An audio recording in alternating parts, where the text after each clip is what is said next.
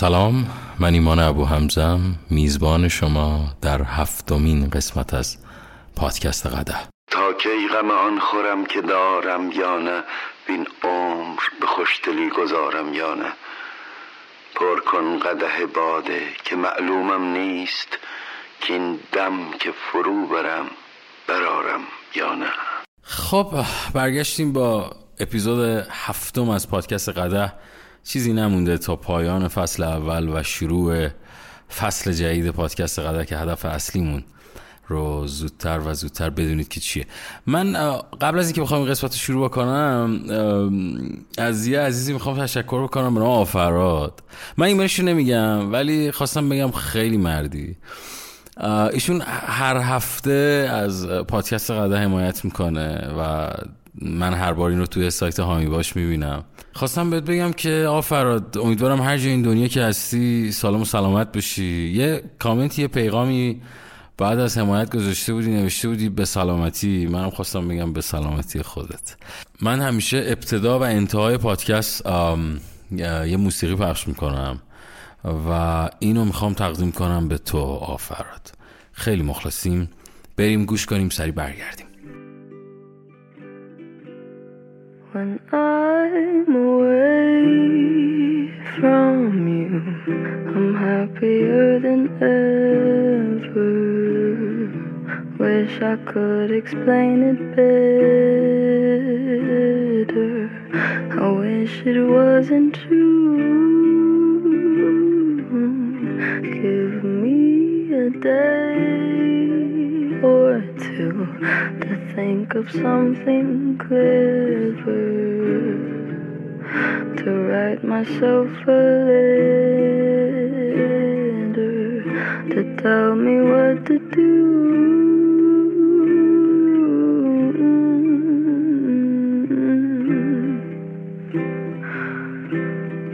Do you read my interviews or do you skip my avenue when said you were passing through? Was I even on your way? I knew when I asked you to be cool. خب دوباره برمیگردیم با بخش های دیگری از کتاب قرار بود یه داستان دیگه هم براتون بخونم اگه یادتون باشه سرفصل این بخش اینه که میگه مشکلات ستاره راک میگه در سال 1983 یه گیتار نواز با استعداد جوان به بدترین نحو ممکن از گروهش بیرون انداخته میشه. یه گروه تازه قراردادی رو با یک ناشر موسیقی به امضا رسونده بوده و قرار بوده که اولین آلبومشون رو ضبط کنن. اما چند روز پیش از آغاز کار ضبط گروه خدافزی می‌کنه با این رفیق ما و میگه که آقا ما دیگه شما رو نمی‌خوایم. بدون هیچ هشداری هیچ بحثی هیچ داد و بیدادی و همینجوری میگم خدافز شما. این رفیق هنرمند ما همونجور که تو اتوبوس نشسته بود و داشت از نیویورک به لس آنجلس میومد مدام از خودش می‌پرسید چطور این اتفاق افتاد؟ من چه اشتباهی کردم؟ حالا چیکار کنم؟ قرارداد با ناشران موسیقی همینطوری از آسمان نمیافتد خصوصا برای گروه های متال نوپای ناهنجار. آیا او اولین و آخرین شانسش رو از دست داده بود؟ اما پیش از آن که اتوبوس به لس آنجلس برسد گیتار نواز از افسوس خوردن به حال خودش دست برداشته بود و با خود عهد کرد. گروه موسیقی جدیدی را بندازه بر خودش. تصمیم گرفته بود کاری جدید شروع بکنه توی سبک و سیاق جدید به قول معروف شروع کنه برای خودش کار کردن. می‌خواست آنقدر مشهور بشه که اعضای گروه مجبور باشن ده ها سال در رادیو و تلویزیون و مجله ها و اینجور داستان ها بیان مثلا پسترها اینو ببینن التماسش کنن ما اشتباه کردیم تو رو انداختیم بیرون اینجور حرف و از اینجور حرفا دیگه. نوشته در نتیجه این دوست هنرمند ما دست به کار میشه که انگار ماها وقت صرف به خدمت گرفتن بهترین موسیقیدان ها کرد. موسیقیدان های بسیار بهتر از همگوری های قبلیش. ده ها ترانه نوشت با تمام وجود تمرین کرد. خشم جوشان او جاه طلبیش رو تغذیه کرد. انتقام به منبع الهامش تبدیل شد. ظرف چند سال گروه جدیدش با ناشر قرارداد بست و یک سال بعد اولین اثرشون فروش خیلی خوبی داشت. حالا کی بوده این گیتار نواز ما؟ نام گیتار زن دیو ماستینه. و گروه جدیدی که او تشکیل داد گروه هوی متال افسانه مگادس بود. مگادس موفق شد بیش از 25 میلیون نسخه از آلبومهایش را به فروش برساند و بارها و بارها دور دنیا برنامه اجرا کند ماستین یکی از درخشانترین و موثرترین موسیقیدانهای تاریخ موسیقی هوی متال شناخته می شود متاسفانه نام گروهی که او از آن اخراج شد چی بود؟ می چی بود؟ نه. بگو. حدس بزن. تیشرتشو دارم. دقیقا. بکن میگه که گروهی که ازش اخراج شده بود متالیکا بود. گروهی که بیش از 108 میلیون آلبوم در سراسر دنیا فروخته است. بسیاری متالیکا را یکی از بزرگترین گروه های راک کل تاریخ به شمار می آورد یه ما نه کنم متالیکا انداختنش بیرون رفت خودش خفن تر شد. ماستین در یک مصاحبه خیلی خودمونی تو سال 2003 با چشمانی پر اشک اعتراف کرد که هنوز هم خودش را فقط بازنده می‌داند. با وجود تمام آنچه که به دست آورده بود در ذهن خودش همیشه همان کسی بود که از متالیکا بیرون انداخته شده. میگه که ما بوزینه هستیم. فکر می‌کنیم با این ظاهری که داریم خیلی پیچیده هستیم و خفن هستیم و از اینجور داستان. اما در واقع فقط یک مشت بوزینه پرزرق و برق هستیم. چون بوزینه هستیم به طور غریزی خودمان را با دیگران میسنجیم و برای کسب جایگاه به رقابت می‌پردازیم. سوال این است که آیا خودمان را با دیگران میسنجیم یا نه؟ سوال این است که طبق چه استانداردی خودمان را میسنجیم؟ او دانسته یا ندانسته تصمیم گرفت که خودش را بر این اساس بسنجد که آیا موفقتر و معروفتر از متالیکا است یا نه. تجربه بیرون انداخته شدن از گروه قبلیش چنان برایش دردناک بود که موفقیت در مقایسه با متالیکا را به عنوان معیاری برای سنجیدن خود و حرفه موسیقیش برگزیده بود. با وجود آنکه واقعی ناگوار را به چیزی مثبت تبدیل کرده بود از انتخاب معیارش که موفقیت متالیکا بود سالها آزار دید با وجود آن همه ثروت و طرفدار و تقدیر و تشکر او هنوز خودش را یک شکست خورده می‌دید. حالا داستان اینه که امکان داره من و شما به وضعیت دیو ماستین نگاه کنیم و بخندیم. بگوییم طرف میلیون ها دلار ثروت و صد هزار طرفدار عاشق و و حرفه دلخواه رو با وجود این بغض کرده که رفقای ستاره راک 20 سال پیشش از او خیلی مشهورتر هستن علتش اینه که ارزش های من و تو با ارزش های ماستین فرق داره. ما خودمان را با معیارهای دیگری میسنجیم.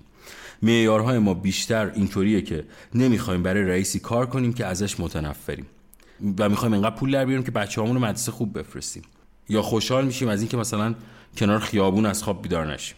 فقیر نباشیم در اون حد. دیو ماستین بر اساس معیار دیگران آدم موفقیه. اما بر اساس معیار خودش آدم موفقی نبوده به خاطر که از متالیکا بیرون انداخته شده. خیلی حرف جالبی می‌زنه یعنی میگه معیارها می‌تونه تو رو آدمی شکست خورده ای بکنه یا آدمی که شکست نخورده. میگه ارزش های ما معیارهایی تعیین می‌کنند که خودمان و دیگران را با آنها میسنجیم. ارزش وفاداری اوندا رفیقمون اوندا بود ارزش وفاداری اوندا به امپراتوری ژاپن چیزی بود که او را طی حدود سی سال در لوبانگ حفظ کرد. ببخشید من خندم می‌گیره. عجب سی سال برداری ملت بکشی خب بی خیال شدی اما همین ارزش هم بود که او را هنگام بازگشتش به ژاپن آزرده کرد. معیار ماستین برای بهتر بودن از متالیکا احتمالا به او در به راه انداختن یک حرفه موسیقی فوقالعاده موفق کمک کرد. اما همان معیار او با وجود موفقیت شکنجش کرد. یعنی می‌دونی درسته که ضربه خورده بود از متالیکا و بهش گفتن آقا ما دیگه نمی‌خوایم با تو کار بکنیم. و اون رفته آدم خیلی خفنتری شده. ولی معیارش یعنی دردش هنوز این بود که آقا برای چی من از متالیکا انداختم بیرون؟ خیلی بده ها. یعنی تو اگه بخوای ما این تصاب این اتفاق بذار راحت بگم برای خود منم افتاده بود. یعنی برای خود منم توی یه فضای دیگه اتفاقی افتاده بود. بعد من رفتم فستیوال جهانی رادیو نیویورک رو بردم. ولی توی یه بازه از زمانی هنوز ناراحت این بودم که آقا مثلا اون پروژه‌ای که داشتم کار می‌کردم و چرا اومدم ازش بیرون؟ در که من یه موفقیت خفنتر از اون به دست آورده خلاصه این حرف معیار است میگه اگر می‌خواهید که طرز نگاهتان به مشکلات رو تغییر دهید باید آنچه را ارزش مینهید و نیز نحوه سنجش موفقیت و شکستتان را تغییر دهید. برای نمونه بیابید به موسیقیدان دیگری نگاه کنیم که از گروه دیگری بیرون انداخته شد. داستان او به طرز غریبی مشابه داستان دیو ماستینه. گرچه این داستان دو دهه پیشتر اتفاق افتاده. سال 1962 بوده و یک گروه موسیقی نوظهور از لیورپول انگلستان داشت بر سر داشت بر سر زبان ها می افتاد این گروه مدل های مو مسخره و حتی نام مسخره هم داشت. اما موسیقیشان بدون شک خوب بود و صنعت نش داشت. بالاخره کشفشان می‌کرد. گروه اونها شامل جان خواننده اصلی و ترنویس پاول باسنواز رومانتیکشون و کودک رخشون جورج گیتارزن اصلی و سرکششون بود. و بعد یک تبزن یا همون درامزن هم داشتن میگه تبزن خوشخیافه ترین آنها محسوب می‌شد تمام دخترها برای او دیوانه می‌شدن و چهره او. خلاصه تو مجله ها چاپ می‌شد و این حرف او حرفه ترین عضو گروه هم بود. مواد مصرف نمی‌کرد حتی تعدادی کت هم برای خودش خریده بود و همیشه شیک و پیک و اینا میومد و فاز هنری نداشت دیگه. منظورش این که مثلا مثل فاز هنری این روزا. نامش پیت بست بود اگه اشتباه نکنم. در سال 1962 بعد از تور کردن اولین قرارداد نشرشان سه عضو دیگر بیتلز بی سر و صدا دور هم جمع شدن و از مدیرشان و از مدیرشان برایان اوپشتاین اگه اشتباه نکنم خواستن او را اخراج کنن. این تصمیم برای اوپشتاین خیلی سخت بود. پیت را دوست داشت و به همین خاطر اون رو به تعویق انداخت. به امید اینکه سه نفر دیگر نظرشون عوض کنن. اصولا هم این داستان ها یه, یه حسادت هایی یه چیزایی این وسط هست. یعنی چون یارو یه ذره خفنتر از بقیه است اصولا به دنبال اینن که یه جوری طرف رو دک کنن دیگه. میگه ماها بعد تنها سه روز مانده با آغاز اولین ضبطشان اوپشتاین بالاخره این بست رفیق ما رو میگه بیا پاشو بیا دفترم. بدون هیچ تشریفاتی به او گفتش که گم شود و گروه دیگری برای خودش پیدا کنه. هیچ دلیلی و توضیحی هم نداد. و هیچ اظهار تاسفی هم نکرد. فقط گفت که اعضای دیگر او را نمی‌خواهند. پس به سلامت. برو. میگه نخاله ای به نام رینگو استار به گروه اضافه شد. رینگو بزرگتر بود و دماغی بزرگ و مسخره داشت. او موافقت کرد که موهایش را به همون مدل زشت جان پاول و جورج کوتاه کند و ترانه های درباره اختاپوس و زیر دریایی اینا بنویسه و بقیه اعضا گفتن البته به درک. چرا که نه؟ این حال کردن. شیش ماه پس از اخراج بست جنون بیتلز فوران کرد و می‌شد گفت جان پاول جورج و رینگو به مشهورترین چهرهای کل جهان تبدیل شد. این رفیق ما بست اذیت کردن دیگه. در همین حال بست در افسردگی عمیقی فرو رفت و رفت سراغ می و می‌خونه و این حرفا دیگه. شبا همش به می‌خونه.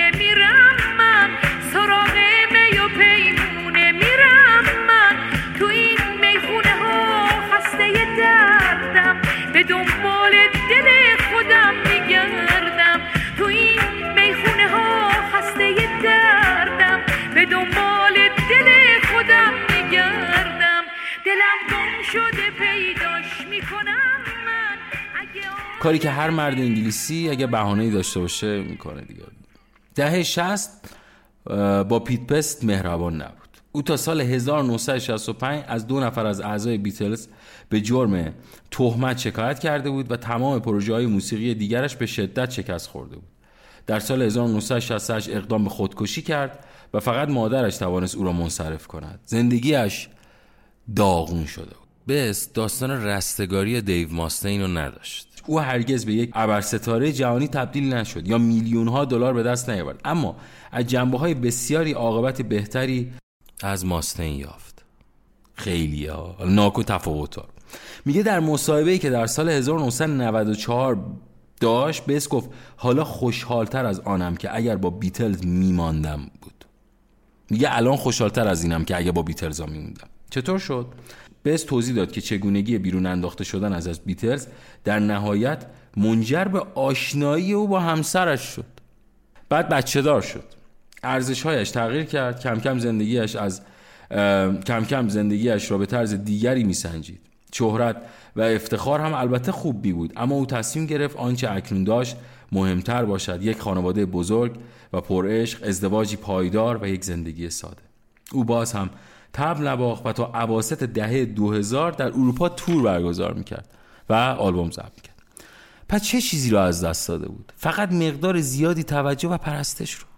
در حالی که آنچه به دست آورده بود برایش خیلی با ارزش بود.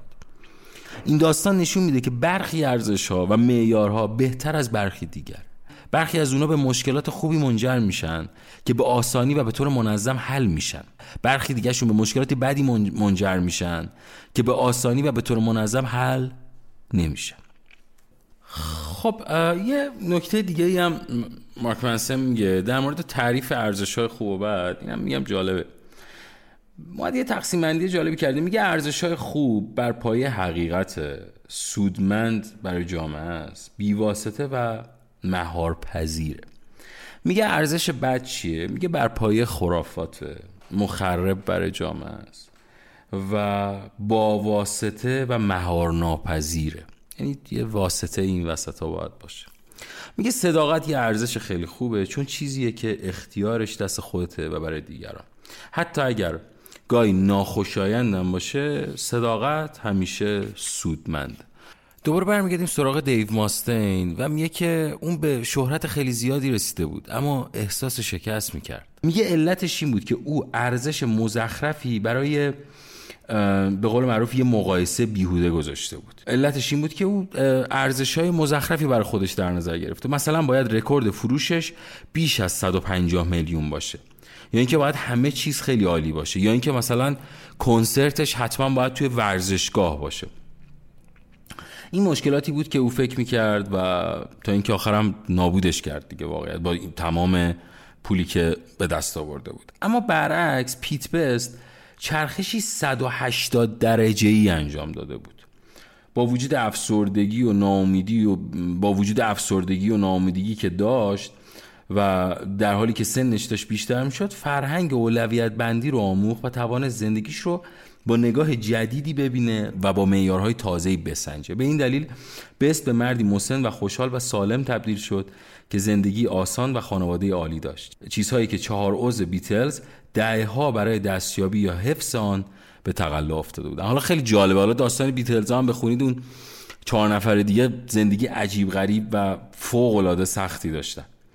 وقتی که ارزش های ضعیفی برمیگزینیم و استانداردهای ضعیفی برای خودمان و دیگران تعیین می‌کنیم. اساسا به سوی می‌رویم که دغدغه چیزهایی بی اهمیت داشته باشیم. چیزهایی که در واقع زندگی ما رو بدتر می‌کنن.